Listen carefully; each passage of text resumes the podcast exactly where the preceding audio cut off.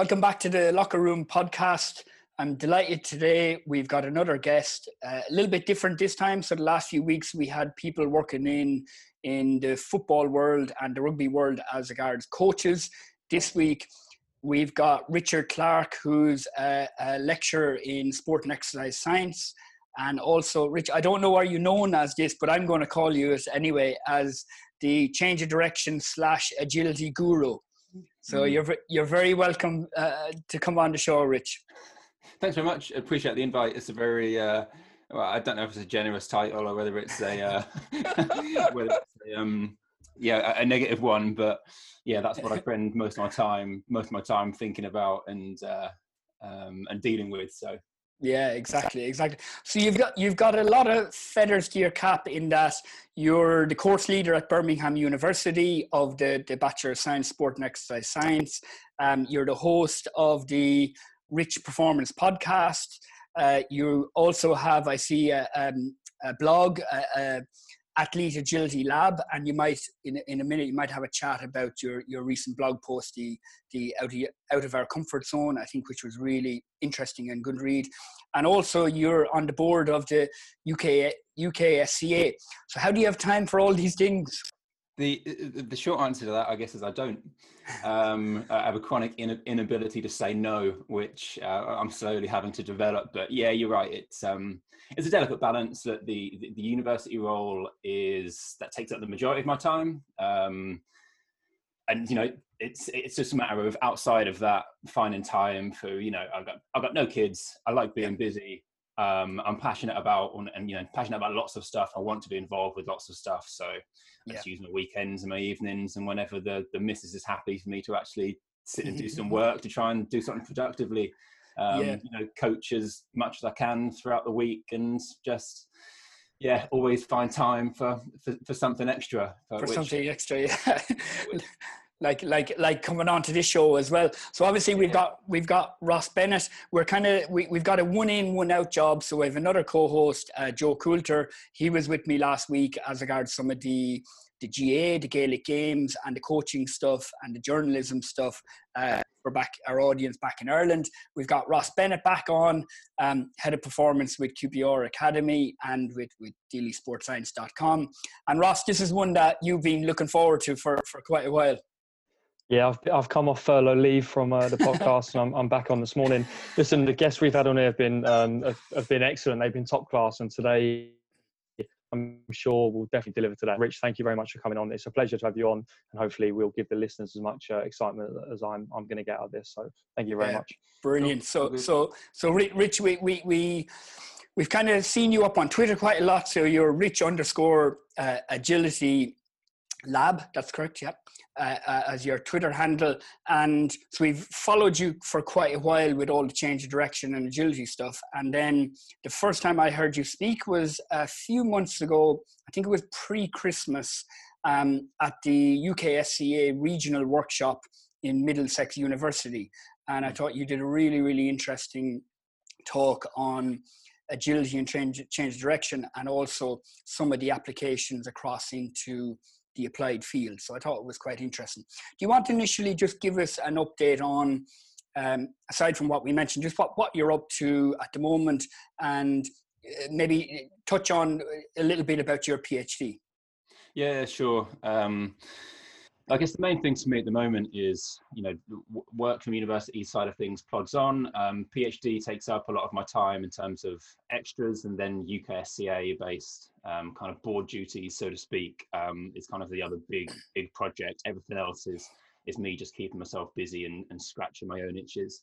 Uh, but my PhD essentially is is change of direction uh, focused it's it's always a golden question when you speak to a PhD student um, in, at a relatively early stage of what's your PhD about? um, and in, in, in, in short, I'm, I'm kind of focusing on speed control during change of direction. We've got loads and loads of historical information on kinematics, what the position should look look like, 3D motion capture, um, and we just haven't really expanded or kind of you know taken a little bit more of a bird's eye view well enough yet in my opinion in terms of how somebody controls their entry speed how that affects their exit speed does the does their speed affect their mechanics on that plant step which is where we see the associated injury risk and and ultimately just kind of how all of those things intertwine from looking at velocity and looking at how velocity changes rather than just total time this is how long it's taken you to get from A to B, and this is what your position looked like. There's kind of more to it to fill in some of those gaps. So that, that's the big part for me. Um, I'm part time. I got another probably five years mm. officially. I think I get given seven, um, and I'm two and a bit years in. Um, and yeah, you you just never know when you're going to get a, a, sustained period of time to crack on and really get some work done. You do nothing for four months because you have no time for it, and then you'll get two weeks when you can really get your head down. So it's pretty yeah. pretty sporadic. Yeah, so you'd be busy at different different moments. I, I have the same thing myself. Actually, like you have just started into the, the process of a PhD, and I'm only a few months in now. Um, so yeah, I, I definitely some of those thoughts resonate with me. I think that was probably the big thing I took from that talk uh, when I went to your workshop was just when you're training change of direction and agility. That remember to make sure that your players are coming in at different speeds, at different angles, at different distances, with distractions, with interferences from other players. And it's something I thought was, it, it resonated with me about building up that velocity, building up that pace before you come into a sharp change of direction. Because a lot of times we set up drills and practices that are very like short distances, so the speed is not so great. But actually, in a, in a, in a match situation, a lot of times you're going to be cutting and changing direction at huge velocities um, in, in reaction to, to an opposition player, for instance. Yeah, yeah, absolutely. It's it's always tough where you just have to. You've always got to come back to the sport specific situation and the sport specific challenges that people are going to face. Football versus rugby, they are two quite different multi directional movement profiles, um, and you kind of just have to think. I guess my general recommendation really is with lots of this stuff when I have these conversations with coaches is working backwards from the game and what the coaches, sports coaches are giving them in training anyway. Yeah. And, um, you know, football, for example, they do lots of short area, choppy steps, football esque work um, and they don't ever really well i say this is a stereotype but they are less likely to you know be covering distance at high speeds being able to deal with high deceleration demands and actually you know you can argue oh no that you know the, the specificity of how far they sprinted or how much they have to decelerate and kind of relating that back to your time motion analysis and stuff like that but we've got to overload it. So we have to extend things out and challenge them to break harder sprint faster um, get up to speed quicker, um, and then perceptually know how much you need to brake, know what speed you can be moving at in order to complete what's in front of you, rather than just only thinking kind of within our little enclosed space, choppy, choppy footwork kind of kind of base stuff. Yeah, that's a really interesting thing, and and I know we we'll get onto the we get into the change of direction agility more in the second half, and Ross is going to touch on the UKSA in a second. But it, I, I find that interesting because my original sport was um, um, Gaelic football back in Ireland, and, and obviously now working in football over here. And like Ross, we know the differences between the two as well. That in Gaelic football, you do get up to those bigger speeds, high speed running, sprint distance. The pitch is, you know, 150 meters long by 90 to 100 meters wide. So it's a huge area. I know it's 15 players aside, but because you can carry the ball in your hands as well, you actually get up to those huge speeds. So it's interesting to hear the differences between the sports and, and how you would train train the change of direction and, and, and agility as well. Ross, do you want to uh, jump in? Let's jump into the UKSCA stuff because I think that's really interesting as well while, while we have you here. Yeah, for sure. Um, just stepping back a little bit, Rich, and I think a lot of the listeners will. Um, the UKSCA is obviously leading in terms of, um, especially over here, in terms of the direction that practitioners go in. As as a board member, do you want to talk a little bit about your personal remit and kind of what you'd like to bring to the organisation? Um, yeah, sure. I guess you know a really quick overview. There's five of us who are board members. Um, um, five, six, can't even remember now under pressure. Um, there's, there's, a small group of us who are board members. They're all voluntary roles. the the only prerequisite is you have to be an accredited S&C coach through the association anyway. So anybody who wants to be a board member who has something they're passionate about or an idea, you put yourself up to be nominated, and the membership vote you on or don't vote you on ultimately. Um, my kind of remit really, I came in with it with a couple of key things. One, which was just transparency and communication, um, which is probably why you'll see me banging about it on, on Twitter, probably more so than the other guys. Um, just kind of making sure that we've got constant communication with the membership, letting people know what's going on. One of my, uh, I guess, one of the things I think is a limiting factor as a, as an association historically, um, that's not been prioritized. They've been busy doing stuff, but that is just it's never been a hi. By the way, this is what we're doing. It's kind of just plodded along, and if you didn't go to the to the conference or the AGM, then you might not have known, other than maybe kind of emails and stuff from um, from the office. So that was kind of the big thing for me was transparency, communication with the membership. Um, one of the things that's probably keeping me the most busy with part of that role is I'm kind of leading on what is essentially a review of the accreditation process. As with you've probably seen, or hopefully you've seen, with the kind of the CIMSPA um, stuff, and then the kind of the um, the steps now there are with S&C trainer, graduate S&C coach, and then going towards chartered status for the accredited level. We've, we've taken that as a good opportunity to, if we're going to um, ensure that what we have aligns with the expertise required to have a chartered status, then that's the time when we say, right, well, what are we, what are we currently doing? What are we currently expecting from, from coaches? um, what do our processes look like and we're kind of just reviewing that and just going through a really good um, a to b um, look at, everything we do and how we do it so we've got um, professor dave collins who's a um, you know you guys will probably know yeah, um, with dave yeah yeah lots of you know psych or coach education consultancy and he and i have been working to, together for last few months just kind of really dotting i's and crossing t's and asking the difficult questions to, to work out how things are going to look moving forwards once the chartership process gets finished. So, yeah, that's been um, yeah, that, has been my job by night, so to speak. But it's been good. It's been, it's been really, really good, and things are really positive. That's that's really interesting. Something I was going to come on to in the next in the next bit about the accreditation because I think in the past it's, it's been a very rigorous accreditation in the sense that you have a set of minimum standards that you'd like people to achieve and, and you pass the different elements. But then it kind of that doesn't mean necessarily that you're a good S&C coach, and it, but it stops there from a UKSA point, apart from CPD and stuff. So, is is is the plan to evolve that a little bit, and and for the coaches that are in the industry, keep working and keep assessing them a bit more formally? Yeah, it's it's a tough one because it went basically what we're looking at at the moment is and nothing's nothing's set in stone we're kind of in the middle of kind of going through the consult um, consultation process and things like that so it won't dramatically change. Um, there'll still be four pillars. There'll still be a, a gym-based pillar. There'll still be a plyometrics agility speed pillar. There'll still be a case study. There'll still be an exam. The, the chartership also brings a requirement of a, a much bigger portfolio um, of actually kind of documenting what you've done over a couple of years, showing some of those kind of more reflective skills and um, kind of some of those prof- professional development skills, which you know again those details are currently are currently up in the air. But it's just about finding a really nice balance between what is a basic level of competency. You, if you cannot do this, we are not willing to give you a I say we, the association are not willing to give you a stamp of we think that you are competent in all areas you need to be competent. And then balancing that with some some expertise where there's an argument, oh well it kind of depends in some contexts whether maybe isn't a right and wrong.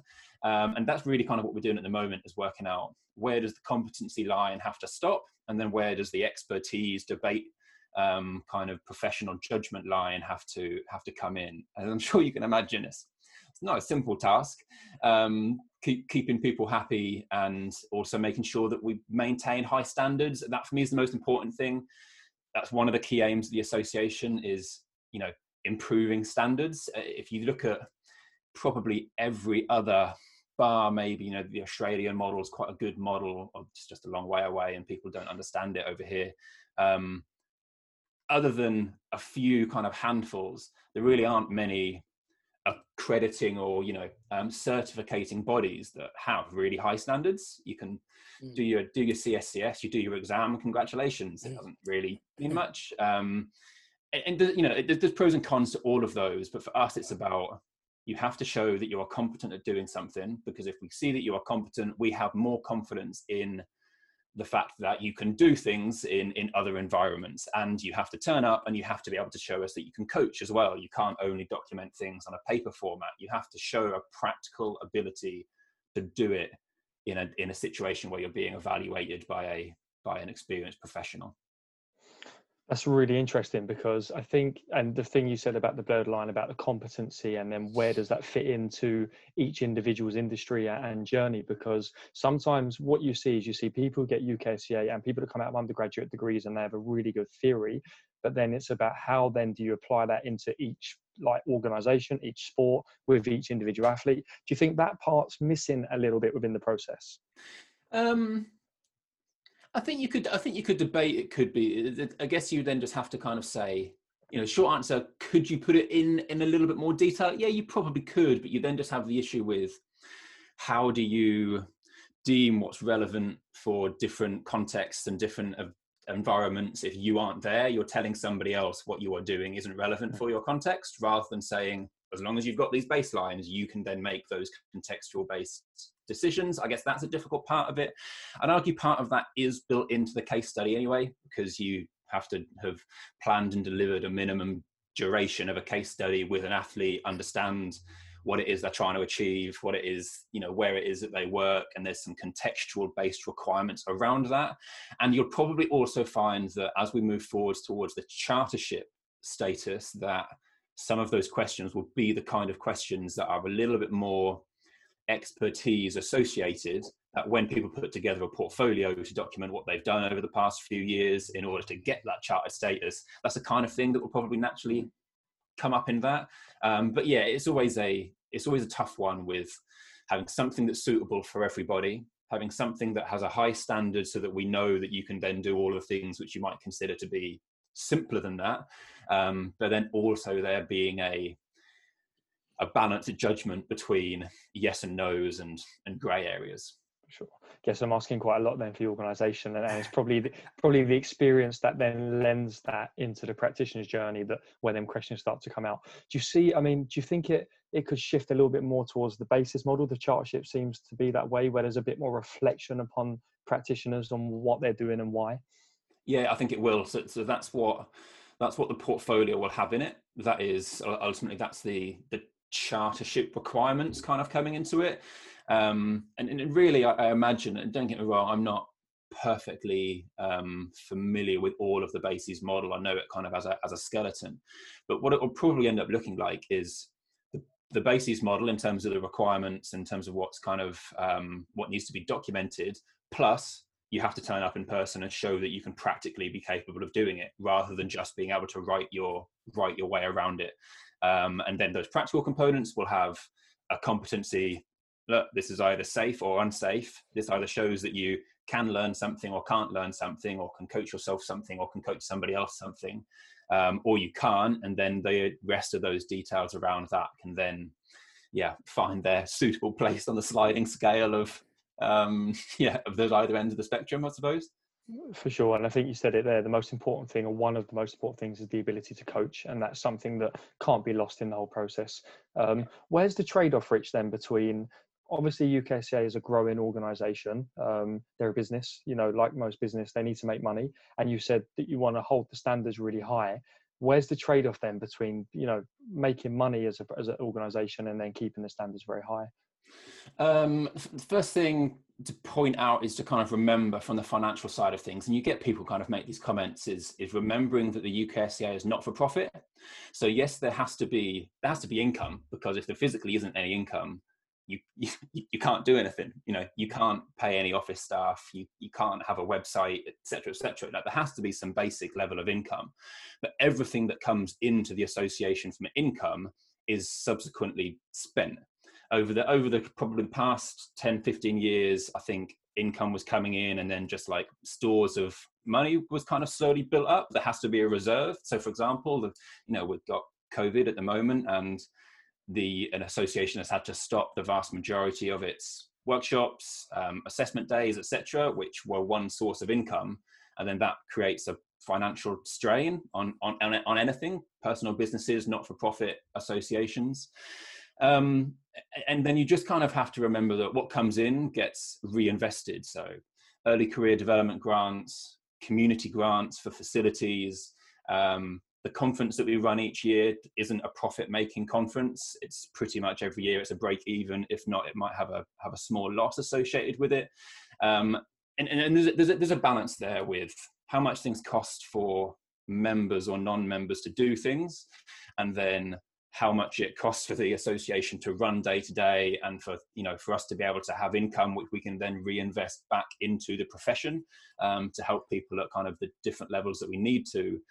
And then the standards i guess i don't really think that those those two things cross over. Um, the, the standards side of it is there is a there is a line and that line doesn't move whether whether you've got a um, yeah whether whether you've got a, a certain level of experience or you don't you need to be able to demonstrate that in front of people who are objectively evaluating whether you meet a basic requirement. That there are there are some there's there's there's lots of challenges and i think that you know whether that's kind of partially what you have in your head there's lots of challenges where the pass rate isn't particularly high. But the issue is is that one of the reasons the pass rate isn't particularly high is because people are so used to ah, just pay my money, turn up. This will be all right. This will yeah. be cool. I mean, there's there's so many weird stories of people booking booking so booking accreditation days, having no idea what they're getting themselves into. Have only ever been a PT in a commercial gym. Have never coached a plyometric or a speed movement in their life, but they're just used to the landscape of it's really easy. I'll get my certificate at the end of this. It's a little weekend course. And it's like, no, it's not. It's a pretty robust professional evaluation of can you do it and do you understand it? And ultimately, if you don't, you don't get a pass. Um, you know, regardless of if you can say, "Oh, but I've done it for 20 years," but there's somebody in front of you who's saying, "You know, we've asked you basic competency level questions, and you didn't have what, as an association, and what as a, a group of tutors and assessors all agree is the right, safe, effective answer." Um, yeah, so, so it's, a, it's, a, difficult one. So I'm not sure that the, the financial side of things and the and the um, standard side of things um, perfectly kind of um, align with each other. Um, but you know that they're both kind of challenging parts, I guess, to to the association in general. For sure, and no doubt about it, UKSA are doing some great things, and, and I think from their emergence, the quality of S&C coaches coming into different sports has has definitely risen, or a standard has definitely been set. So well done to you and, and all the board members there for sure. Um, just a quick one before I go back to Keers, and I'm going to divulge a little bit here. Um, you mentioned you mentioned Dave Collins. I, I, worked with Dave quite a lot at Chelsea when I was there years ago, and a very good guy, very outspoken guy, very knowledgeable guy. Um, and yourself, like me, and I don't mean to pigeonhole with you in my bracket, but I'm going to use it as an analogy here. Very very active on Twitter in terms of different things and how we get different messages across. Dave as well where do you see the industry within that realm of social media? Because a big thing for me is I don't think we are challenging enough as an industry. And I think everyone's happy to go along with certain things, or if they're not, they don't want to speak out for different reasons. Where do you sit with that in terms of that little social media realm? Um, is, this, is, this a loaded question? Uh, it's not a loaded question at all. um, look, look, tough. Um, I, I, am active. Look, look, I think I think Twitter's brilliant. I mean, Twitter's opened hundreds of doors for me, built me loads of professional relationships, and you use you get out of it what you put into it. If you fill your Twitter feed with with Muppets, you won't like it. True, quite, that's quite, true. quite frankly, yeah. um, it, it's a, it's it's a tough one. There's a few things for me which I guess thinking from a UKSCA perspective.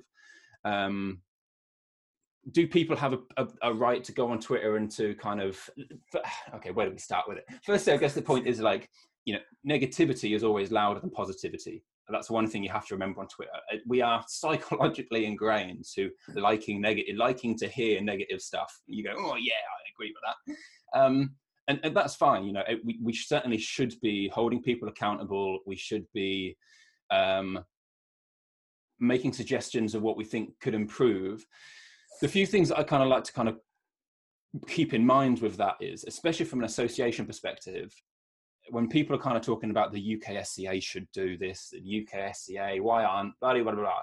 The UKSCA is the membership. So this time last year, I was just a member who was sat there thinking, ah, you know what, I'd really like to see this stuff. Like, why isn't this happening? Just like everybody else is. Um, I reserved that, that from social media, uh, but just as a point.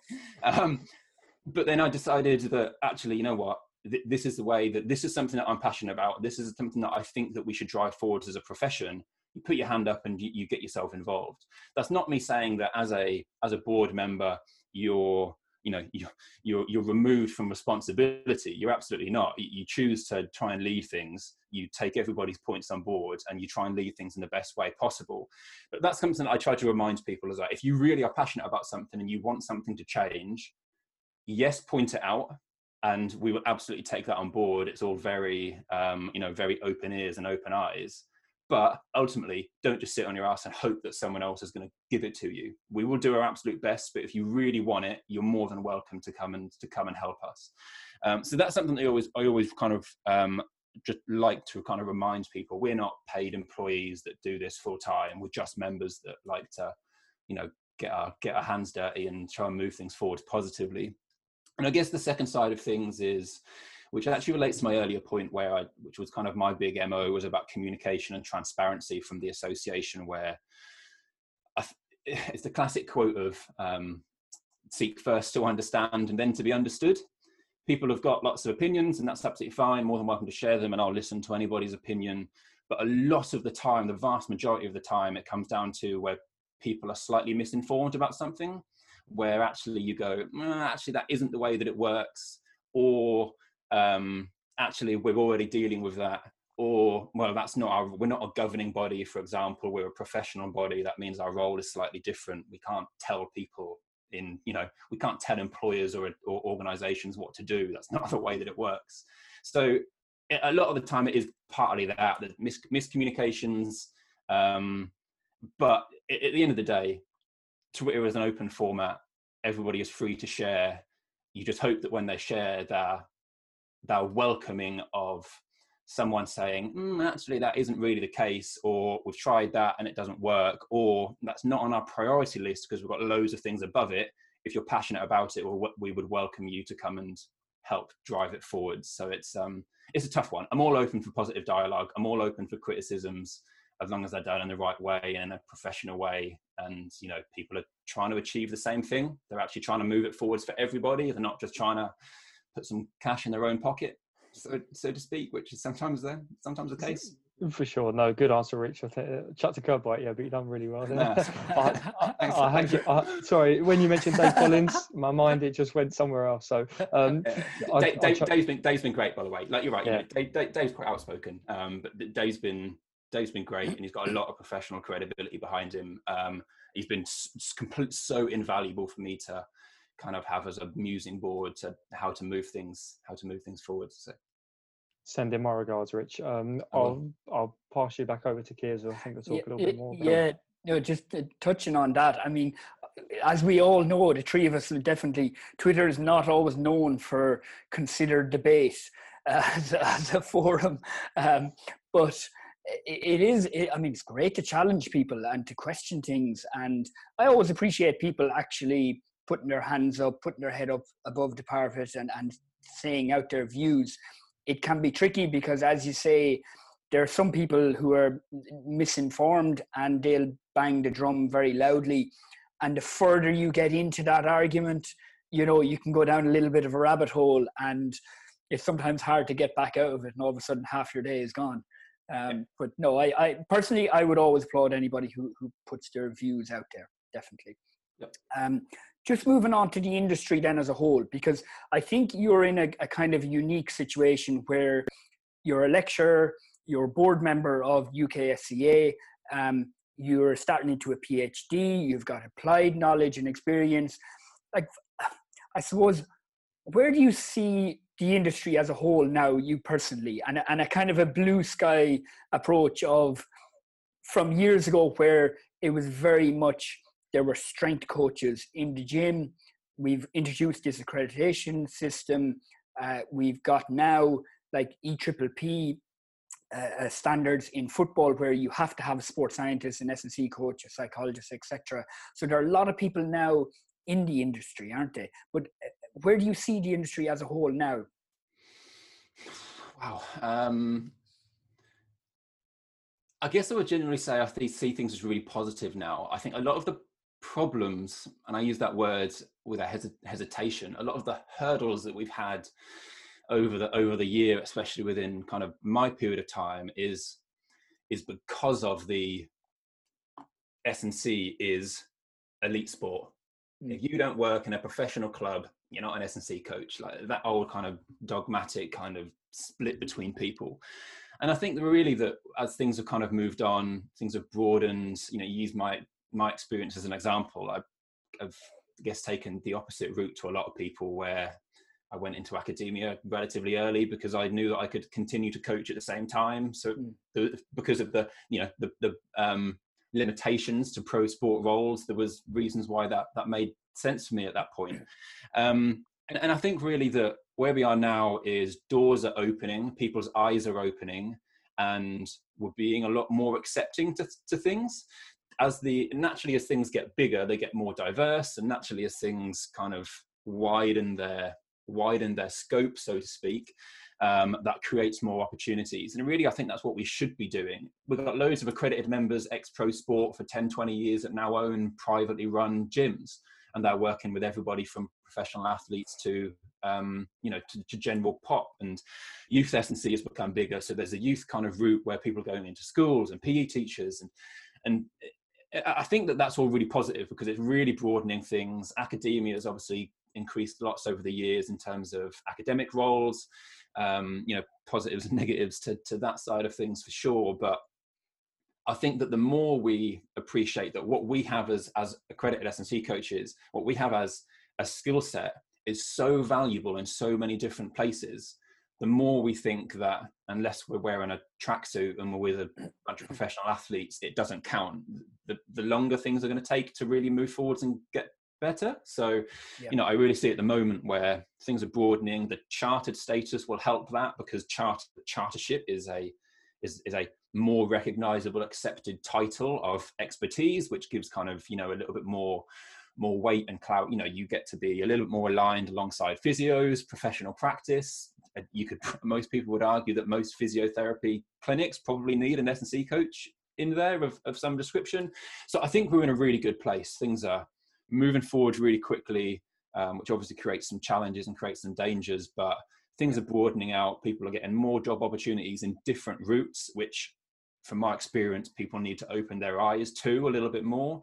Yeah. Um, but I think things are I think things are good. I think the next five ten years is is really positive because it yeah. means people can do what they love, but they don't have to do it working for a very very small specific um, you know group of employers. I suppose. Yeah, yeah. Do you think we're moving towards? I'm just trying to think of the American model where you have your athletic trainer and they'll often be called that. And often they've come from kind of an athletics background originally, but there'll be an athletic trainer in every single high school and college and university. And it hasn't really been that way in, in the UK or Ireland or in Europe. And I remember when I was in Middlesex University and one of our lecturers, Rob Walsh, like a, a brilliant S&C coach and, and rehab specialist, and he was actually working as the S&C coach in Harrow School, you know, and I remember at the time initially I was kind of looking down my nose a little bit, sorry, Rob, um, fellow Irishman, and I thought, well, yeah, but I don't want to be coaching school kids and, you know, rich school kids, sorry, um, to, you know, squat and they're never going to be on the pitch or whatever. But actually, I'm seeing it creeping in more and more now. And as far as I can see, the UK SCA are kind of pushing that a little bit and saying, well, look, here are these opportunities and advertising out these roles more. Yeah, absolutely. Um, are we moving that way? Yes. I don't think that having an S&C coach everywhere is, is on the horizon, so to speak. I, the American, you know, you, are right, it's a little bit more um, prevalent in the US. That They've got cultural and, you know, contextual reasons as to why that's the case. And I don't think we're going to get that point anytime soon. Um, we've already touched on Twitter and UKSCA accreditation. Let's not not touch on politics and um, school funding things like that. Um, but but you're right. Like you know, as as a quick example, you know, we um, when I was at Glos at one point, you know, we advertised for a for a technician. Technician role is a, one is a, a, a absolutely great role. Um, part coaching, part research, part teaching, part general assistance, loads of professional development, annual increment, blah blah blah blah, all the benefits of of higher education. Starting salary twenty six thousand pounds or something like that, I think it was. Um, and this is at the time five years ago, six years ago, rife with all of the negative sides of internships and professional sport. And you, we got less than 10 applications. Most of them didn't even meet the essential criteria, have a master's degree and be an accredited S&C coach. And you think, oh, what, what are we doing as a, yeah. and don't get me wrong, people are, people need to pursue what they are passionate about doing. If you don't want to work with the youth, there's no obligation to, you don't have to, you know, go through that to work your way up. You have to choose what you're most interested in. Yeah. Um, but there is definitely, at least in my opinion, a an overlooking of anything that if it, if the job advert, if you aren't working for somebody FC, you know, um, rugby football club or whatever it might be, yeah. people just it's automatically lower down their priority list, despite the fact that it might be a better job. Some of those are youth based. I've worked with obviously hundreds of students over the years, and some of them will go, ah, I don't want to work in in youth training though. Ah, okay, and that's when they're that's when they're a first, second year undergrad student, and then two and a half years later, they've, they've kind of changed their minds yeah. and they realize that actually it's really it's really rewarding. It's really good fun. You get to yeah. get all of the same feelings of doing the the the S and the S and C stuff. Yeah. Um, you know, off the plate, and people just have to be be open to to those options. Yeah. I think that sounds like a lot of Ross. We know S and C coaches, sports scientists, coaches who all want to work with the first team in the Premier League in in football, and they're in a race to get to that position instead of maybe building expertise at, at youth level and, and everything like that. Actually, just tied, tied into that, something we, uh, I, I, meant to ask about as well. Uh, there was a position statement on internships as well from the UKSCA. And uh, Ross, I mean, sure, you've more experience than me, even with your current role uh, as head of performance, and you've dealt with an awful lot of, of interns in, in QPR and everything.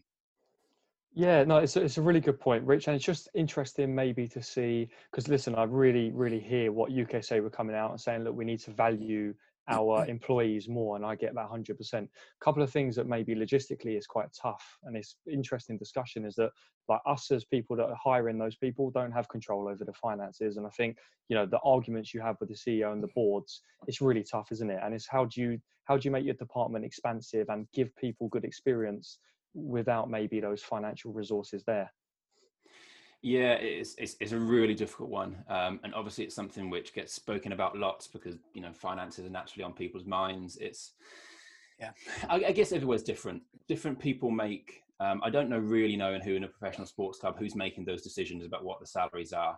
Um, one of the things which really resonated with me was something actually that um, that Stu McMillan actually said on Twitter is, you know, if if if an if a um,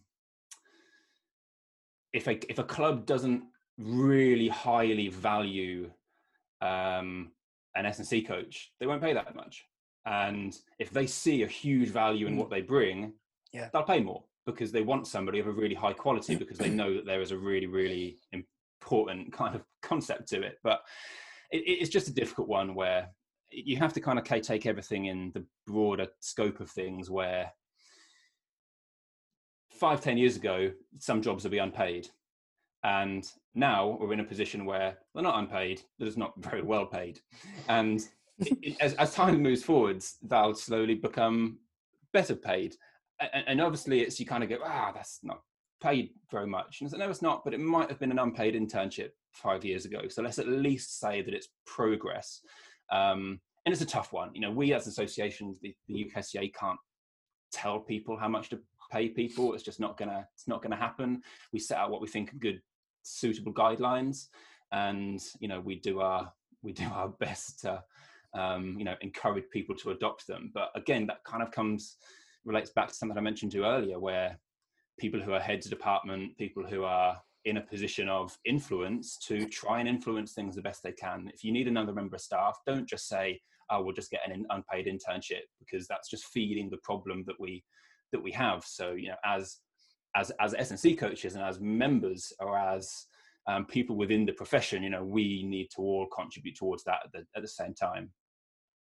Yeah, it's, it's, it's, a good point. It's a really interesting discussion. I mean, I really like the point you said about if someone comes in with little value, then you know the club are going to value you at what they think you're worth. But I guess for someone coming in as a as a as an unpaid intern, I guess sometimes it, I, I see it more as an opportunity because okay, they might get full expenses, they might get other benefits that aren't high in monetary reward. But like for example, we had Ben um, Smalley who was on our podcast a, f- a few months ago, a few weeks ago, and within three or four months he got a part-time job at the club because he we valued his worth and he, he proved himself within the first three months. Sometimes do you think that that's necessary then to see because we have such an influx of of students coming out of uni and, and practitioners wanted to get into them roles. You know sometimes that three or four month hardship can tell a lot about someone. Yeah there's there's an element of that. Um one of the things you have to think about where something's competitive the people who rise to the top are the people who really, really want it. And those are the people who maybe make the hard decisions and do the hard do the hard things. And I think that there's there's an element to go, yeah, I think that's fair enough. But at the same time, you kind of have to go, just because that's how things kind of historically were, um, doesn't mean that that's the way we should continue them being. It, it's tough with the internship side of things because of the balances of who's getting the value is it really a developmental opportunity is the club just trying to get someone in to do something if you have somewhere and you have you know examples that maybe you've just given where people go into places they get they show their worth and they are they are immediately or they are rewarded because they have clearly demonstrated they've got an ability to do things if that's going to be the case I think that that's that's all good. Ideally, you know, the stance that kind of we have from association perspective, ideally the um, if it's an unplayed role, ideally that is somebody who is within the education system, because then you know that they are, you know, within a developmental process outside of outside of that anyway. Um, but the problem is, is that there's a lot of clubs that don't do that. There's a lot of clubs that just get someone, a new person in year each year, never with an intention of bumping somebody up to offer someone a job, just rolling people over because they need somebody to just help and they don't want to hire somebody new. And actually, they don't give those junior members of staff or, or interns or whatever they don't give them a um, you know a lot of mentorship or a lot of development and that as a club or as a team they're the only people that only one that's benefiting other than the fact that the intern can leave and put something on paper from a cv perspective. So it's again it's really it's really tough because everyone's different sure. No it's really tricky and it's obviously not it's about not exploiting the person and and i think the development process is important isn't it? Making sure the person whatever financial reward he gets in that time or she gets in that time making sure their development process is as high as it can be and the department invest into him or her as much as they can. Um, yeah. i think but, it's, it's highly dependent isn't it on the club and on the organization and how they treat that whole process because in our situation in Queen's Park Rangers Academy, I think Ross, we've probably given people opportunity. I mean, I came in as an intern, you know, a, a number of years ago, and you work hard, you show your your bit of talent, um, you invest into it, and I really liked. I, I remember that as well, Rich, when when Stuart Stuart was saying that on on Twitter about show your value. Um, and interestingly, just just to bring it along, actually, do you think that we suffer from, as an industry, uh, from a reputation originally as being strength coaches?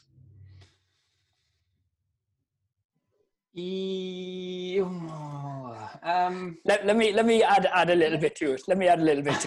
So so for instance, if you if you think of your S and C coach, a lot of people will enter into the industry and be focused on the S, so the strength, because they love the gym work, um, they enjoy that that environment. They're very very knowledgeable about that, and they'll definitely get a player or an athlete stronger. Sometimes it, a, a, little bit can be forgotten about the C, the conditioning uh, part. I think the athletics coaches probably have a lot more knowledge about that. You know, let, us say a lot of American coaches. Um, I think it's improving in that, for instance, uh, uh, uh a guy that we're big fans of, Martin Buchheit and and Paul Laursen with the HIIT science, but also what about the coaching part as well? You know, if you listen to somebody like Nick Winkelman, I was listening to a podcast uh, with him yesterday, and they're really pushing that. Can we suffer a little bit as regards that the focus is kind of an S&C coach is a strength coach, and that's what they do in the club, and maybe we don't show enough of our our value to the club and to to to, to people who are making decisions, for instance, financially as well as as um, positions, for instance. Yeah, I think that. Yeah, I think that's fair. Um, I'm not sure whether it's necessarily the the strength coach side of it in terms of you know we, we all appreciate how important force production and strength based training is that that naturally sits at the top of people's to do list as it, it kind of needs to but I would also say that I guess it's more about the the preconceptions that people have of when you say or you are a strength and conditioning coach, mm. what they think that your skill set is. Yeah. We we all value coaching skills. We all value more kind of metabolic understanding, pitch speed, plyometric agility based training. Um, but that's not people's immediate thing that they associate with us. They they associate our strength training in the gym, yeah. barbells, and and and yeah. there's a there's a there's a guess there's a, there's a reason for that. You know, that's um, naturally how it how it has been. That's where the roots have come from. Um, you look at the progression of the way S and kind of changed over the years. You know, the, historically the in, the information was bodybuilding powerlifting based then it became weightlifting based and then now we've, we've been through a bit more of a speed conditioning based um, emphasis over the past few years and will probably now move towards a, a change direction agility based emphasis over the next few years or if I have anything to do with it. You hope. I, I, I, saw your face change, Ross, and I was like, you're going to say it if I don't. Get, get, um, get, get that book written and get it sold. That's what you need to do. so, you know, I, I do think, I don't necessarily think it's um, I don't necessarily think it's a problem. Like strength training is that we shouldn't be prioritizing that. We should prioritize more things. I think we are really well-rounded and really capable practitioners. Yeah. But we at the moment haven't effectively educated everybody else what it is that we actually we actually do. Um, yeah. And I think the, the, the, better we do that is probably where the, the barrier is rather than us worrying about our own our own, education. yeah. Own education. Yeah, yeah, absolutely. Ross, your little fella Carlito, the little footballer, we can hear him in the background. oh yeah, that's the Rich. That's the half Italian in his in Ross's son coming out. Probably, probably wants wants some food that the wife isn't giving him. Yeah. the, the, the um, it's interesting then. So, what's the role of the universities then in that? Like, I mean, I, I I'll just give you an example. So, for instance, when I started in Ireland, uh, I went to University of Limerick, Sport and Exercise Science. Uh, I think in Jordanstown, in Belfast, there was a course, and there was one other course in Dublin City University. So there are three hubs all over Ireland. Obviously, Ireland much smaller, smaller population. Now, if I go back to Ireland, every single institute of technology, college, university, they're all doing S&C, they're all doing sports science, which is brilliant, obviously, and people are following their passions. Um, but it does mean that the market is absolutely saturated now. Like, is is is first of all, is that a problem for us? And second of all, how do you, you as a university then kind of make your students stand out? How do you make them a little bit different than the next university? Yeah, look, good good question, and you're absolutely right. I mean, there's there's been this huge boom in you know, I, I, was previously at the University of Gloucestershire before I moved jobs in September, um, and course led an undergrad and a postgrad degree in S and C. And there's been a huge boom in that degrees becoming more specific. Um, and actually, I think that that has created a bit of the problem. There's a there's a really difficult balance in higher education between getting a degree, which is an academic qualification, where the primary role of it is that you become an educated individual. Scientific literacy, communicate in different forms, critical skills, graduate skills, just becoming, you know, becoming employable no matter what you do. And then the other half of that is the vocational skills that you need to be able to do the job that you're studying. And sports and exercise science is a really difficult one because I guess like one of the things I often say here is we really need we really need to differentiate better between sport and exercise science or strength and conditioning. Mm. If you do a strength and conditioning degree, it's very different to sport and exercise science degree, or at least it should be. That's my opinion. That's how we wrote the degree at, at Glos, etc. Um, and there's obviously, if you do a strength and conditioning degree, there is a requirement that you should have the basic skills of an S&C coach when you finish, along with those academic graduate skill requirements, which are really, really important. But then we just kind of have to consider that as a sport and exercise scientist or a sport and exercise science degree, you don't have to have those same skills because let's I'll give an example. I've got 40 students a year group, something like that at the moment on our on our program. I could probably count you on one hand how many of those want to be S&C coaches. Mm. Interested in psychology, interested in physiology, lab-based testing, interested in nutrition and nutrition supplementation, etc., etc. Some of them have absolutely no interest in coaching at all mm. because they're doing a sport and exercise science degree, and actually, it's not a coaching degree. There mm. should be coaching elements in it. I think that's good practice, and we should be encouraging them to do those things. But I think we just sometimes have to remember that those two, not disciplines, but they are different things. They have different outcomes, and if you, you know, if you want to stand out to get a job after you graduate as an S&C coach, if you've done a, a, sport and exercise science degree, you're probably behind the rest of the rest of the pack because you've chosen a generic program because you probably didn't know what you really wanted to do, which now means you're a couple of years behind other people who made a commitment early on to know exactly what they want to do and to know exactly how they want to kind of move move forwards.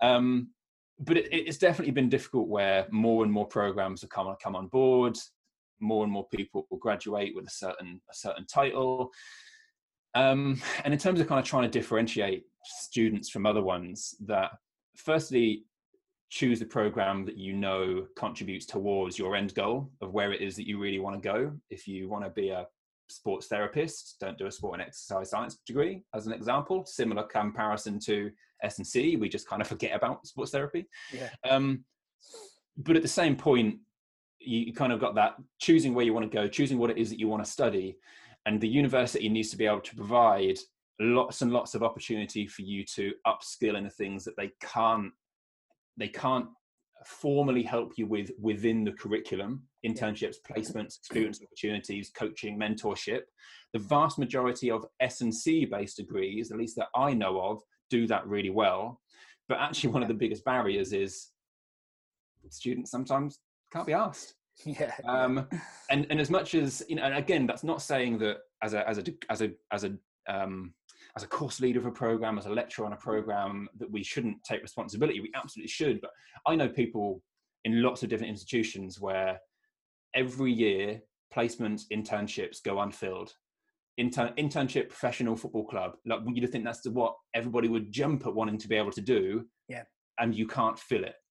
And that's not that's not a student fault because there's reasons why financial time um, confidence. There's lots of different reasons to why it doesn't get filled but we're just at a point when it's like mm, there's, there's just say a mismatch between student what students maybe expect or how simple it's going to be but then when you tell them they don't really change their mind a little bit. Some of the contextual requirements in terms of if it's an unpaid role students just can't afford to do it these days. And that is different i think to 15 years ago. Um, as well as the roles that are being advertised if you can't be flexible and work around the fact that a student has got an, an academic timetable that they should be working around and they're going to be low skilled and they're going to need some some hand holding and some confidence building yeah. if you can't do that then they just don't match up and at the moment i just think we're in this awkward period of time when loads more programs loads more kind of jobs at the end of it but then what builds what fills that gap is um, time on task and is coaching time yeah. but then the opportunities that students have to coach sometimes don't develop them how they want to they don't buy into the development in a way that they want to um, they don't commit to it because actually they don't really know what they want to do anyway so it's, it's a really really complicated one where yeah that's another one. You know, you boys are touching all of my all of my hard soft points, aren't you? um, it's, a, it's a really difficult one where it's a bit like the a bit like the UKSCA side of things. People's natural natural reaction is the UKSCA should do this. Universities they should do this. It's like no there's lots of moving parts in this it's not as simple as let's just say someone else should do better like yeah everybody can improve degrees can improve the association can improve but actually a degree is optimized if the student buys in, the staff buys in, the institution buys in, the clubs that are going to provide some good quality, real life opportunity buy into facilitating that. Yeah. Um, and then that obviously is is is wound into being suitable for the current context and economy within yeah. the UK. Um, and the same from the UKSA side of things. There's, there's loads of moving parts, and it's not as simple as you no, do that better. Yeah, uh, yeah, yeah. There's, yeah. There's, there's lots of complexity. I, I, I think I, I, think, and you touched on it, and it's a really good point about the individual and, and, and the student, and not to throw your students under the bus at all, because I'm sure they're amazing and great, but just getting out there and getting some experience. Like I did a sport and exercise science um, degree. I started coaching four and five year olds at Gaelic football. That was my first kind of full time job up to six, age of 16.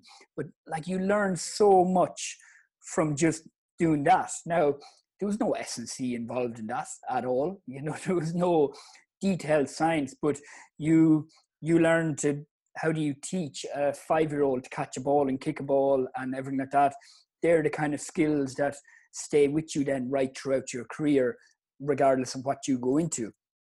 I think it's a di- it's a really difficult one, and I don't know the answer about is the industry and for instance in our experience of football clubs, for instance, are we going down the the uh, generalist kind of avenue or the specialist? Like Tony Strudwick, the, the great fitness coach at Manchester United during Alex Ferguson years, years he did a really kind of a seminal uh, workshop and presentation, didn't he, a few years ago about you need to be a generalist now in a football club. But I don't know actually because I see people now who are becoming very uh, experienced and huge qualifications in one specific area, and a club will want to get access to that knowledge.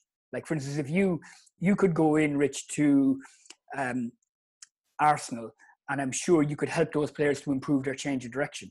And from Arsenal's point of view, well, that be that's worth it because that will improve the performance. But on the other hand, it's quite good to have a sports scientist who can step in and coach a bit, who can do the gym, who can do monitoring, who can do GPS. I'm not. I'm not sure what way it's going to fall yet, or maybe there's a place for both. I'm. I'm, not sure. Yeah, I, I don't know either. I, if I had to, if I had to bet, it would fall on a generalist. Um, and, and I, I would I would still describe myself as a generalist, or I would um, yeah, I guess I've only really in the last few years started to really specialize my, my understanding in something.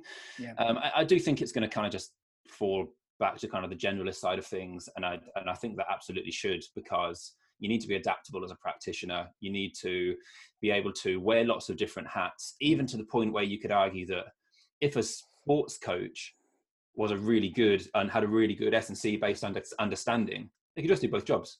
obviously, yeah. there's only a certain number of hours in the day, but yeah.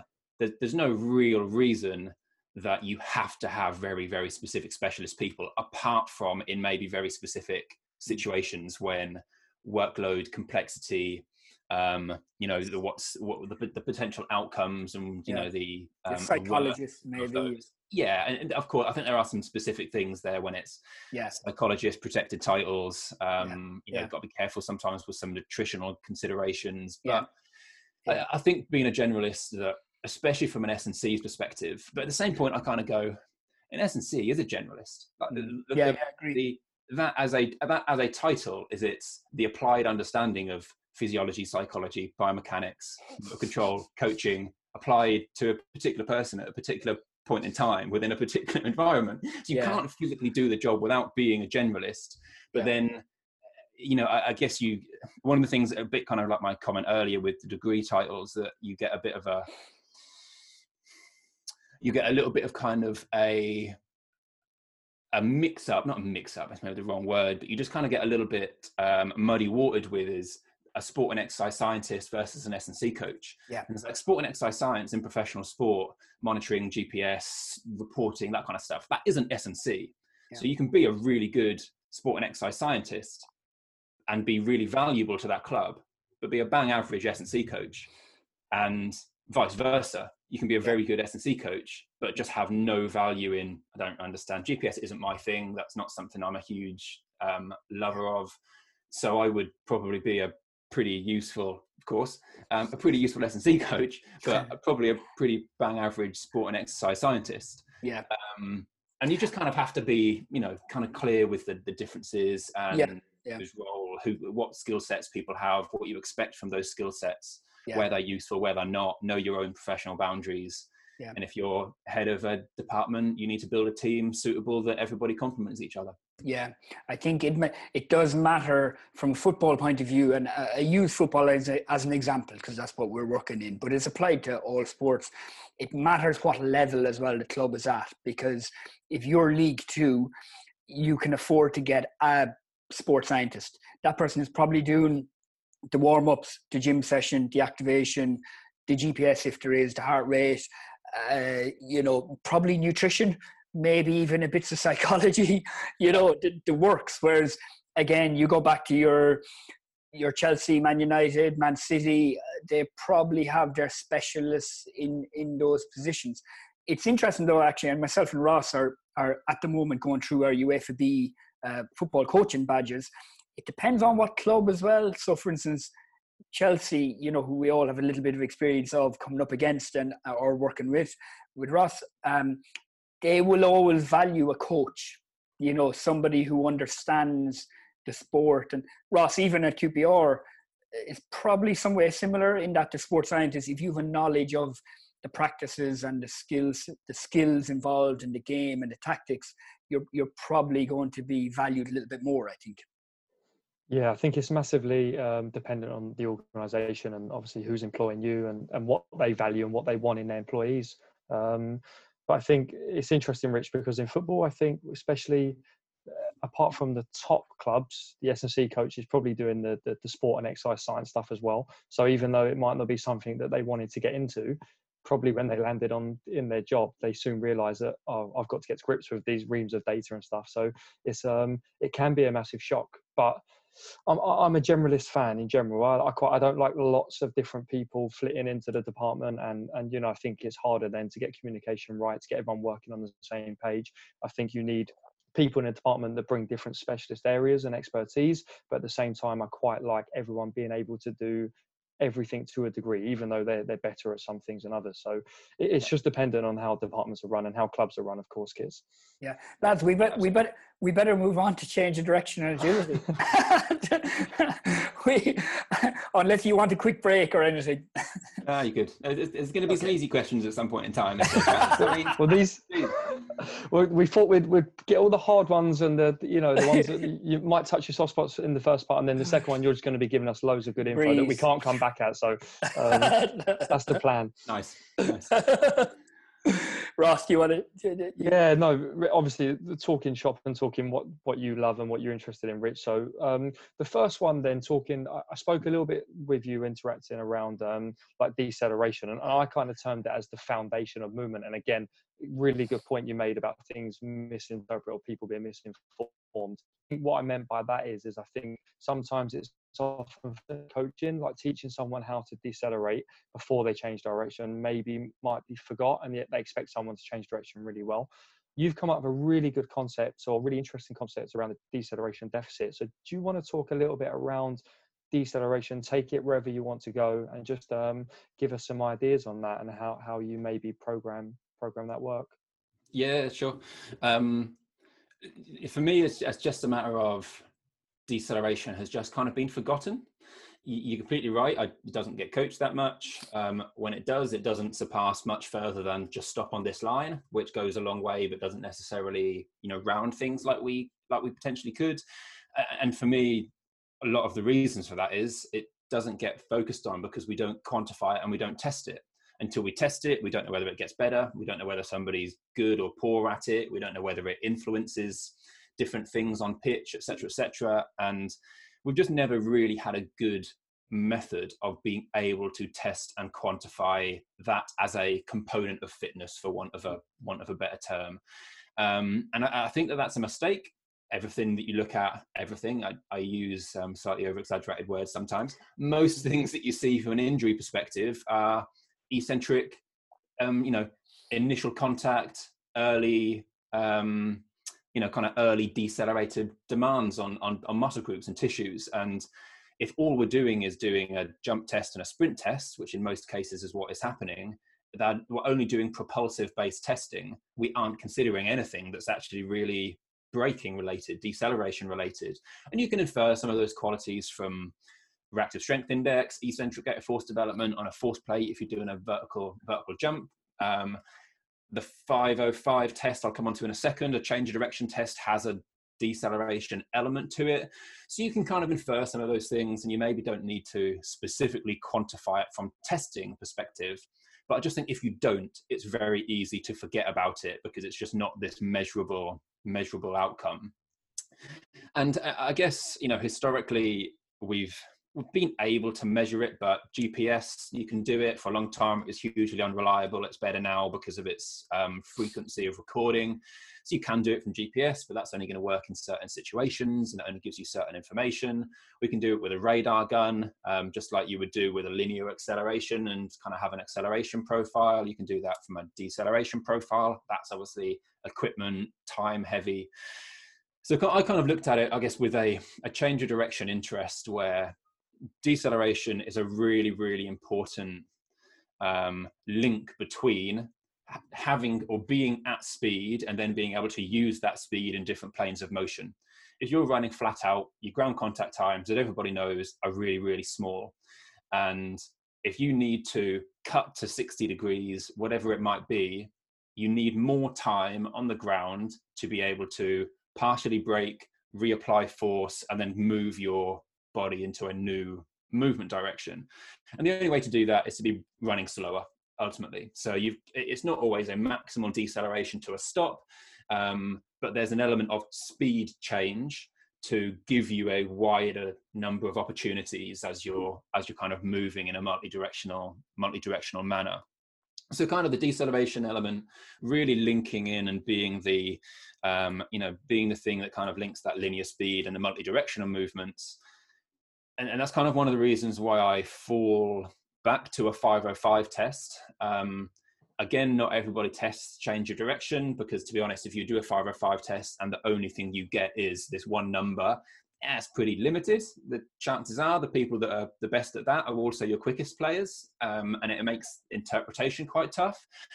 But I actually kind of look at the 505 test now as a deceleration test more so than a change of direction test. It's, it's the only test where someone's got to accelerate. This is a traditional one over 15 meters, which I currently use, where you have to accelerate over 10 meters, approximately that, and then you have a maximum deceleration. You have to come to a stop, and then you re-accelerate again. Everything else, which is a change of direction test, if you're not turning to more than 90 degrees, you aren't coming to a stop. You are maintaining a little bit of speed and you're just trying to convert it into the new place. So it's just a good protocol that forces somebody to decelerate, forces somebody to do that left side, right side independent, so you can get a little bit of a look at how they can kind of their competency and performance level on both sides. And it's also within a change of direction based test, which actually means that you can look at loads of things at once. None of us want someone to come along and go, Hey, I've designed a new test, but it takes three tests to quantify the number, and you need to do it on the top of the other 15 tests you already do. It's just never going to be implemented. So I guess I just looked at it as if we can take a 505 test, which is or has a really heavy deceleration component to it, and if we can just look at that in more detail rather than just a one number outcome, and we can then say from this test and the linear sprint, which pretty much everybody would be doing anyway, we can then say this is how good you are at decelerating.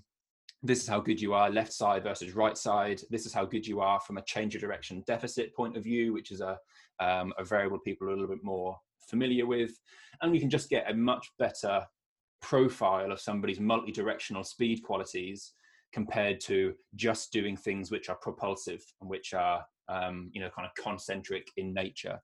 Um, and, and, ultimately the way that that works is you you take the same principle of the change of direction deficit you cover 10 meters in a straight line and then you cover 10 meters not in a straight line in this case it's a 180 degree turn and you do the same thing with the deceleration deficit you cover 15 meters where you just are running as fast as you can past the 15 meter line, and you compare that to covering 15 meters when you're stopping on the 15 meter line. So the extra time that you've needed is the time that you've needed to come down to a stop. Um, so it's really similar to the change of direction deficit concept. And you know, I've got kind of lots of data on this now. It's kind of an early early part of my PhD, and you just don't see clear associations between people who are fast and then people who can stop quickly. Um, change of direction deficit, you don't always see somebody who's got a good change of direction deficit. They aren't necessarily good decelerators. So you start to then go, you're good at this, you're not so good at this. This is what your training protocols ideally need to look like. Um, and I have distant in my head that then having injury associations. I've just got no data to back that up yet. But I, I would argue, you know, piecing things together and trying to synthesize information. If you're really fast, but you can't stop, you're probably at a greater risk of injury than somebody who's quite slow and can stop because if you run quick, you create lots of load on every ground contact. And then if you can't come to a stop, but something comes along where you can't, um, you can't just maintain your speed and run a curve. You have to brake, slow down, cut 60 degrees. If you don't have the competency or the capacity to do that, you're probably at an increased risk when you finally try to plant that foot and solve that solve that problem. Um, but that's a distant, you know, we need to really look at that. And, and, anything that's injury related the chances of having a good really clear link in data is pretty is pretty slim. Um, but for me that makes a lot of sense. And i just think if we can measure the deceleration and the deceleration deficit is just a convenient field based method of doing that but with tests we kind of already already use without adding more things that somebody needs to do then i think that opens a lot of doors and i think that that might change the way people start to view things because they've suddenly got I can actually measure if this is going to change or not, which I you know I hope is a good step forward. Yeah, re- really good step, Rich. Um, a couple of things from that, and that's some really good stuff there. One thing, have you looked at like maybe obviously the we talked about the eccentric control and the physiology that might feed into the deceleration and the sort of profiling you want from your players. Do you have any? Obviously, it's dependent on the equipment you have, but anything then that support that? So, phys- like the ability to control a, a depth jump or a landing or something like that. Anything then you'd look at specifically to to feed into the, the deceleration properties? Yeah, um, again, we don't know too much yet. Until you measure it, you can't link things to it. But in terms of kind of stuff that's out there already, so quad strength is a big, big predictor. Um, eccentric quad strength. If the ground is, if you're running along and the ground is moving underneath you, which is basically what's happening, and you put your foot in the ground, that's just a huge knee flexion moment. So you've basically just got to have a really good knee extension, eccentric strength, concentric strength to try and try and control that. That's certainly a big part of it.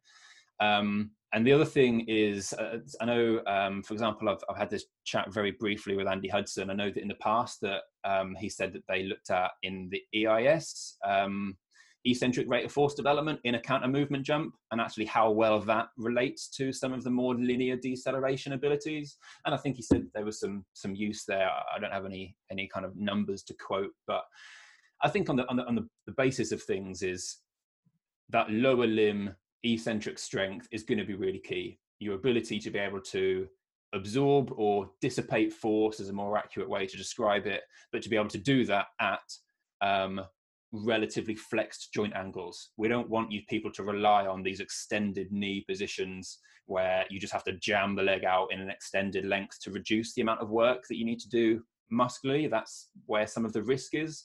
So at the moment, you just kind of go lower limb, eccentric strength, primarily with a bit of a focus on quad strength, but also that um, eccentric hip flexion. Okay, so kind of hamstring posterior chain because you've got to control the center of mass moving forwards. If you're running forwards, you try to stop, then you're stopping yourself basically going into that kind of forward rotation. Um, but until we kind of really get more data, lower limb, moderate flexion, mid joint ranges, eccentric strength, and that'll tick a lot of a lot of boxes uh, in my opinion um, and then it's just about applying that effectively obviously the same as you would with you know strength qualities for acceleration purposes learn to apply it into the ground with good positions good coordination kind of control is obviously the next next traditional S&C step for that For sure, no, really good stuff. And in my head, I've got linking with the injury stuff and the, and the performance. Obviously, you need to create quite high braking forces to, to, to come or to slow down or, or, slow down your speed but maybe it's trying to avoid in the massive peak spike and over a slightly longer time having greater impulse and, and you know area under the curve but being able to control that effectively from an injury point of view but doing it effectively for performance there's a trade-off there as well isn't there um, mm-hmm. So loads of things to go into. Rich, just a quick one then from, so you've got some really good concepts. Can I just then look at my player and I look at football because it's the thing I work in and a clear example is someone, you know, closing someone down and it's the, the, the purest form of someone accelerating and decelerating so that they don't get beat in a 1v1. Can I just look at my player then and just say, well, actually, I've, I've coached him in this. I know he's good at deceleration. Like, where, where's the transfer then, or the the, the trade-off between here's my test 505 and i know it's hard to say it theoretically to actually well i know he's good at decelerating because he's effective at it in the games. You can. You don't know if you're right. It's a simple answer. I mean go for it. I mean look, we you can tell a lot of things with your eyes. Um i'd sometimes i'll test people and i'll go i could have told you that. Didn't need the numbers. You watch them do it and just rubbish at it. Um but i think one you just have to remember that we'll always want to be biased of thinking they're great at something Two, you've then just got to think, I think the asymmetry, direction dominance is quite important, left side versus right side. And you won't always be able to pick that up as a as effectively. And, and, and I guess the you know the final point is as well is that even if you can tell, if you measure it, you then learn more it's almost easier in hindsight so if you like you could look at you know you look at 10 15 people go through those kind of movements and some coaches will be able to tell you straight away, really good coaching eye, they're good at this, they're not good at this, this is their technical limitations. A lot of people won't. But if you then say to them, you see these numbers, this is a good number, this isn't a good number. And they then can retrospectively go back and look at that player and go, now I can see it. Now I can see that you've you've isolated things and said this is where the problem is because you've drawn their attention to that problem. They've then automatically had that had that learning process. So there's almost an argument for me where I, I do think that that the visual assessment of it can take you a long way, depending on what your requirements are in terms of quantifying mm-hmm. changing outcomes and things like that. But actually, I'm always surprised with once you've tested somebody, how much you can then kind of go, actually, yeah, now I've seen the numbers, like I've now learned something and you've learned to interpret something new. And actually, maybe you test them once and then you realize everybody's good at it. Sweet. I won't bother testing them again because you know that they're already good at it, and that isn't a limiting factor for you. Um, so that does go a long way, but I don't think that that I wouldn't give that recommendation for very many people. If you're capable of it, go for it. Like you know, do it. But a lot of people aren't, and a lot of people will be helped by having some data to support what they think they're seeing, even if they don't use that data long term. If they use that data to learn, to improve their kind of coaching eye and then move on and be a little bit more time efficient after that, then then happy days. I think that's still a positive outcome. Fantastic, thanks, Rich. Um, just moving on, then I guess logically in my head from decel to to change the direction. Um, there's a lot of talk, and you've been very active in this, and I've jumped on a couple of a very few small percentage of your conversation on Twitter around the change of direction agility continuum. Um, which I think sometimes often gets forgot. People term it as agility and then they forget that mm. it might be two different skills. Do you want to just talk a little bit then about your kind of ideas around that, how it shifts to it, and then different training implications that it has? Yeah, sure. So, as people probably know, change directions pre-planned. Agility has got to have a perceptual cognitive reaction to it. Um, you know, you can argue definitions all the time. I'm not one for definitions and you know semantics with terminology I think it's just about, you know, we traditionally have this, and most people will follow this pre planned, slightly more open, more chaotic, pre planned to reactive at two ends of a continuum, and you slide your way up and down that. Absolutely fine, perfectly suitable. The key thing that I just think we have to remember is we as S&C coaches, we love a we love a progression. We love a this first, this second, this third, this fourth. Um, and it's just a little bit, for me, it's a little bit different in change of direction and agility because they do this a lot already. So if they, the first step for me is watch them do it and see if they're already good at it. If they hit all the shapes and the positions that you want, you don't need to go back to pre-planned change of direction drills with, with a technical focus because they already do it and they're already really good at it. It's not the same as coaching an Olympic lift where you you, you know they're probably not going to be very good at it, so you start with a jump shrug as an example. I don't like that, but anyway, you, you it's, it's different because you know that is, is that's the I guess that's the equivalent of taking an Olympic weightlifter and saying, okay, this today we're going to do jump shrugs for three weeks. When actually you could argue the same thing from a change of direction and agility perspective if they're a high performing professional athlete, watch them perform, see what their tendencies are, see what they're good at, see what they're not good at, see if they create good shapes that you want them to.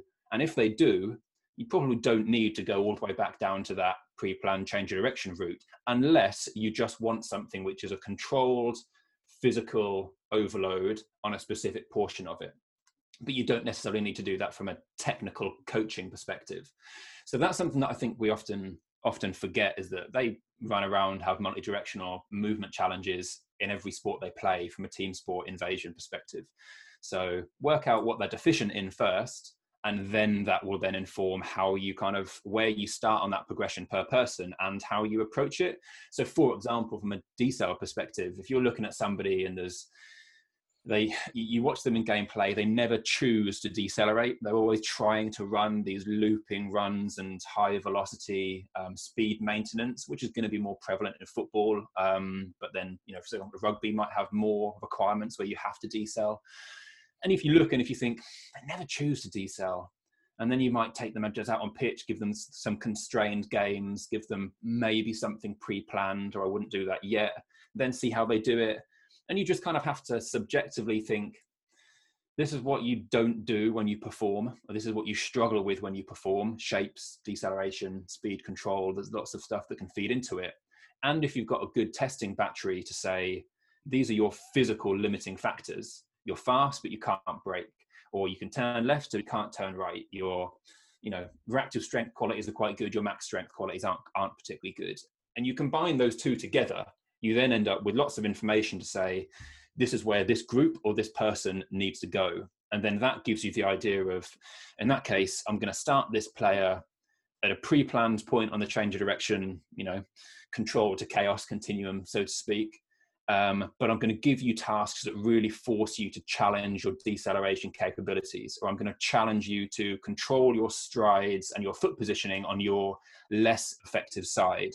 And that's the kind of stuff that you need to do in your pre planned environment because the whole point of that is that you're upgrading their physical capability, whether that's just from a capacity perspective or from a from an application perspective, and then you try and blend that back into more reactive, more open, skilled environments once they've really got those skills. And that's absolutely that works wonderfully, absolutely perfect.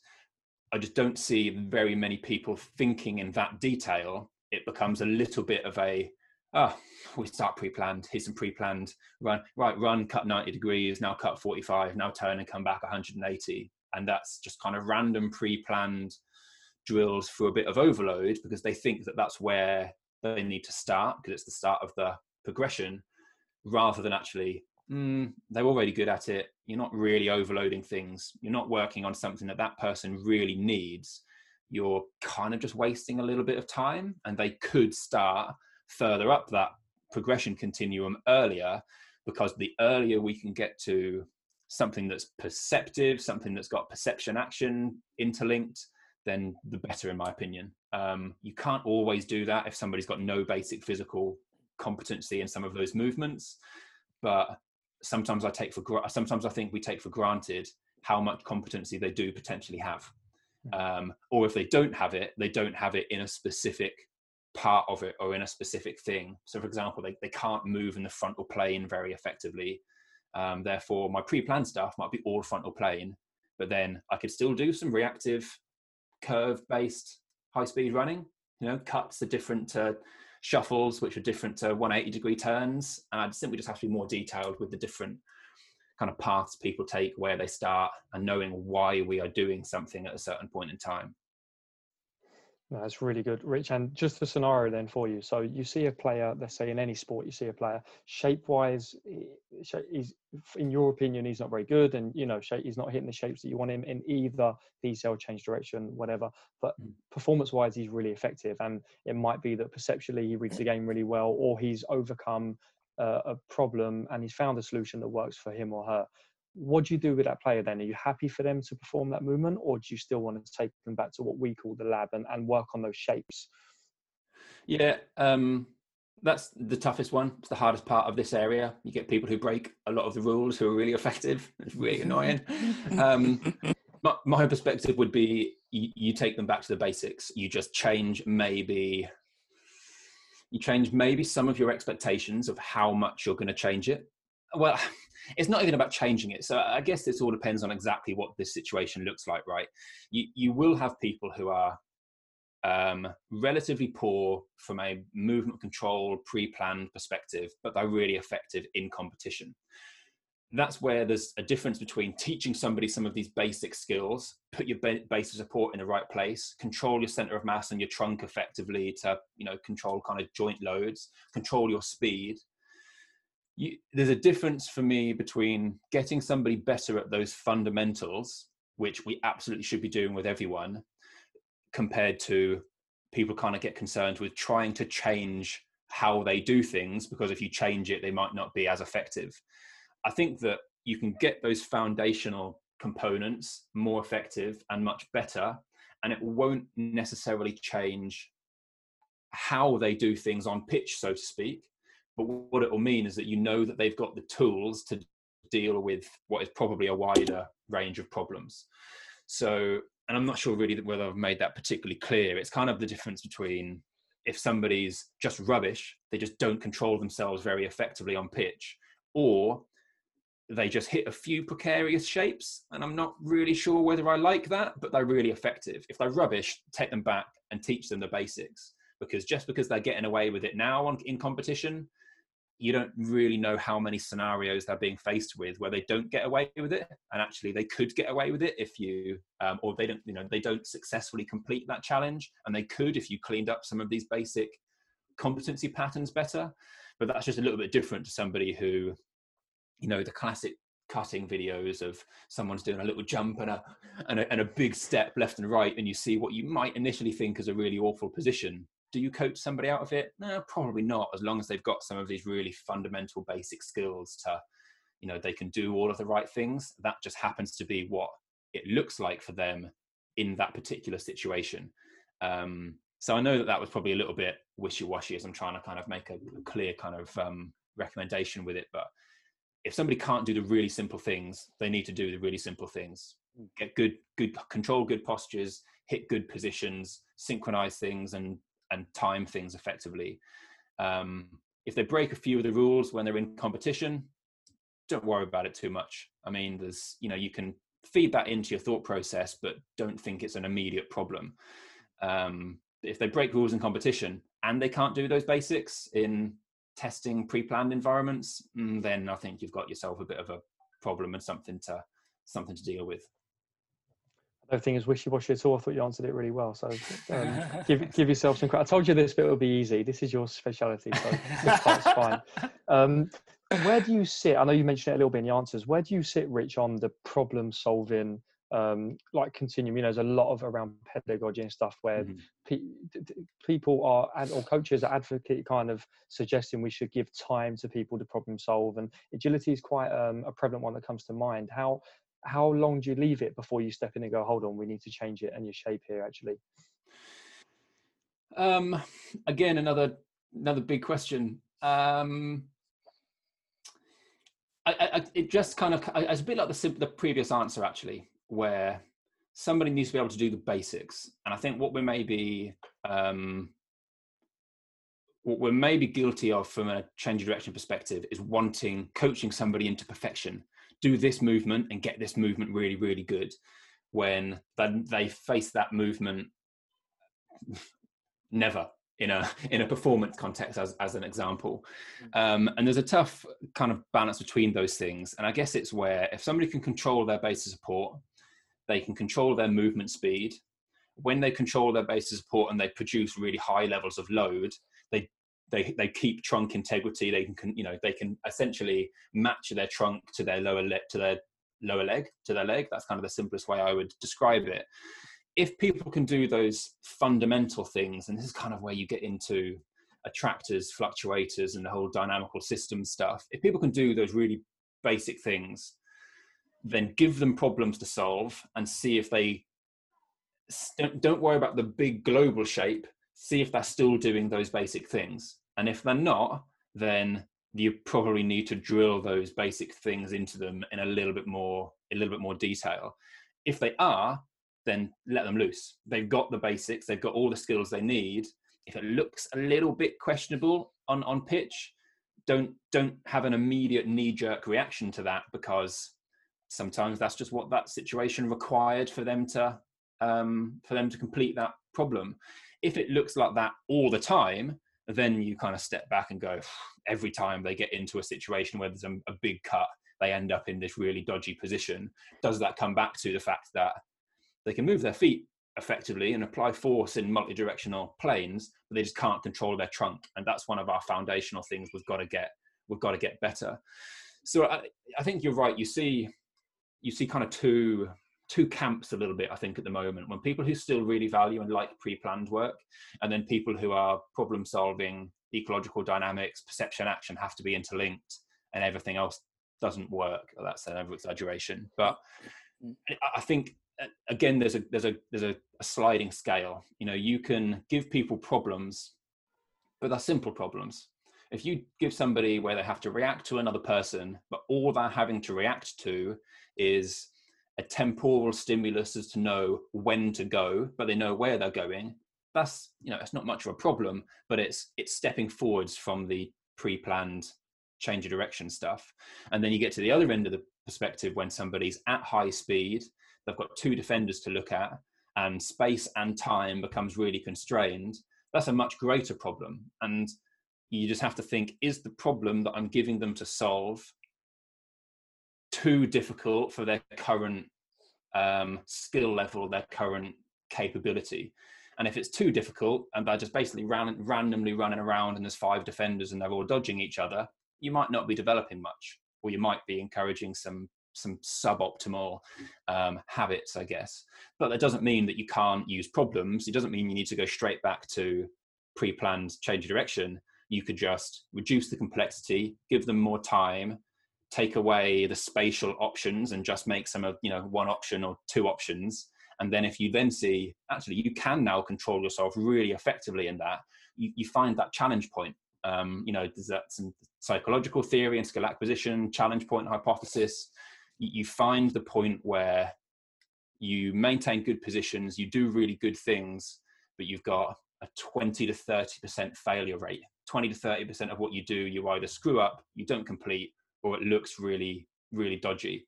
And if it just looks really dodgy and you know it's awful all the time the problem's too complicated and they aren't probably moving forwards effectively.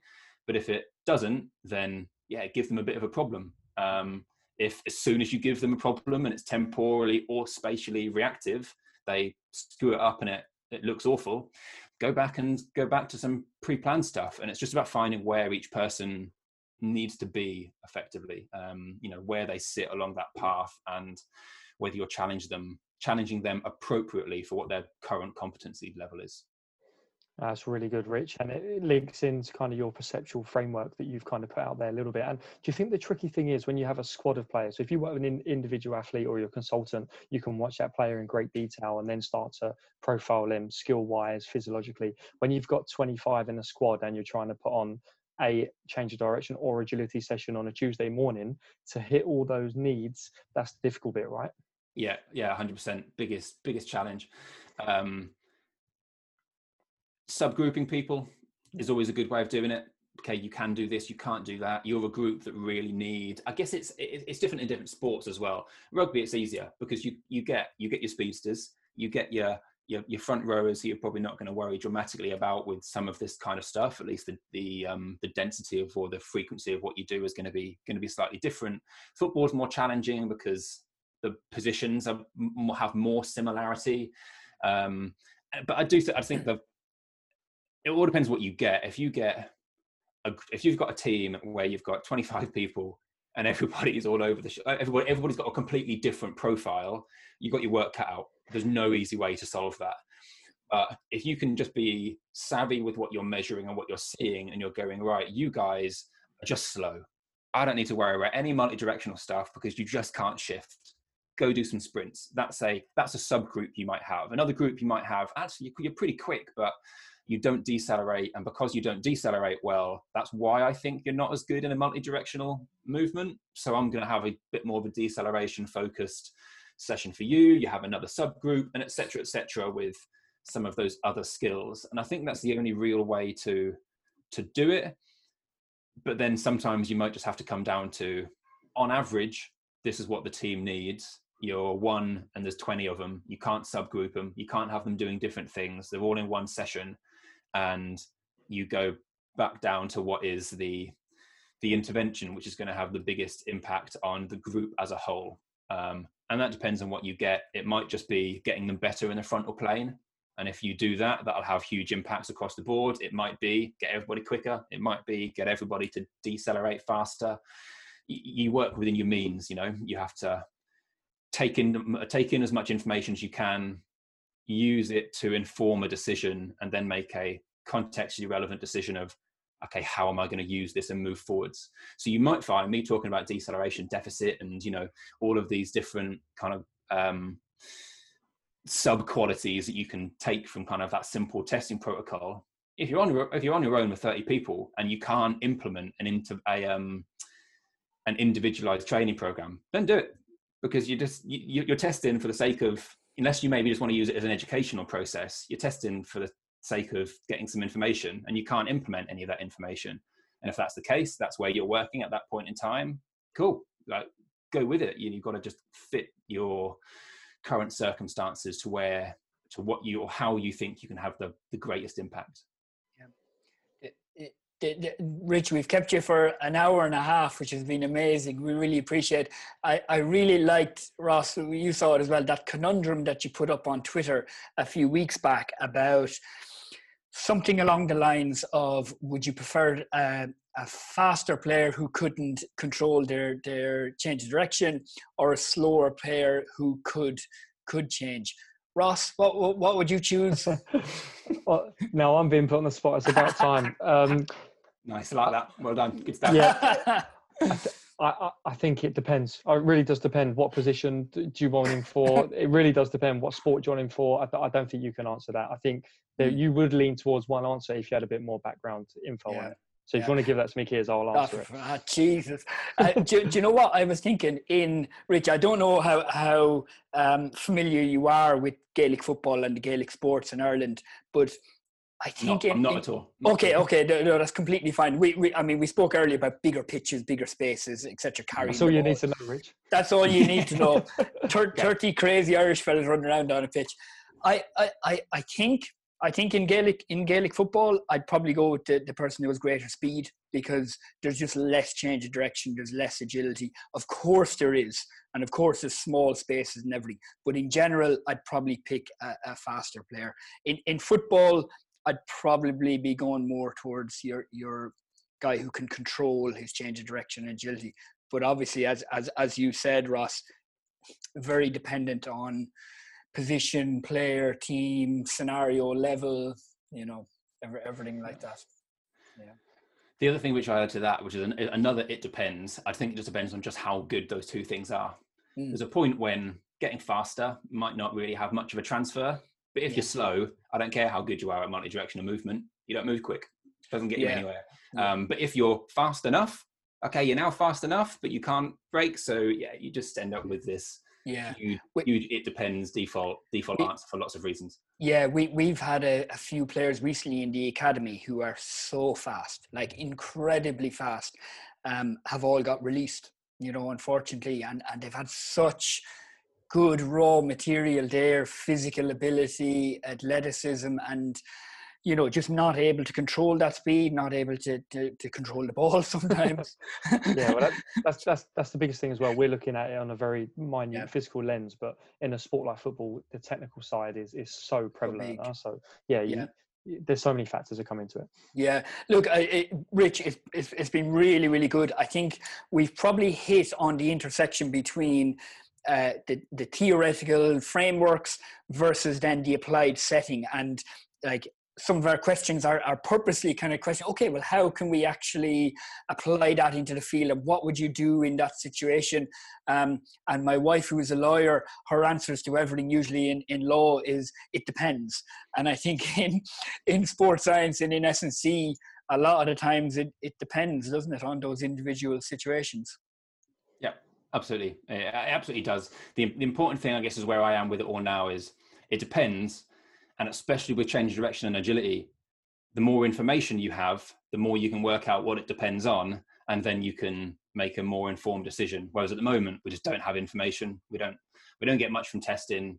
Research isn't transferring particularly effectively. At least it's quite quite slow um, is what it is and you know we just need more information to feed in to help us make decisions to learn about what the right you know what the right decisions might be in in different different fields. So yeah, yeah. The, the, the, more the merrier. And there's lots of different ways of doing it. There's lots of different ways of implementing it at the end of the day.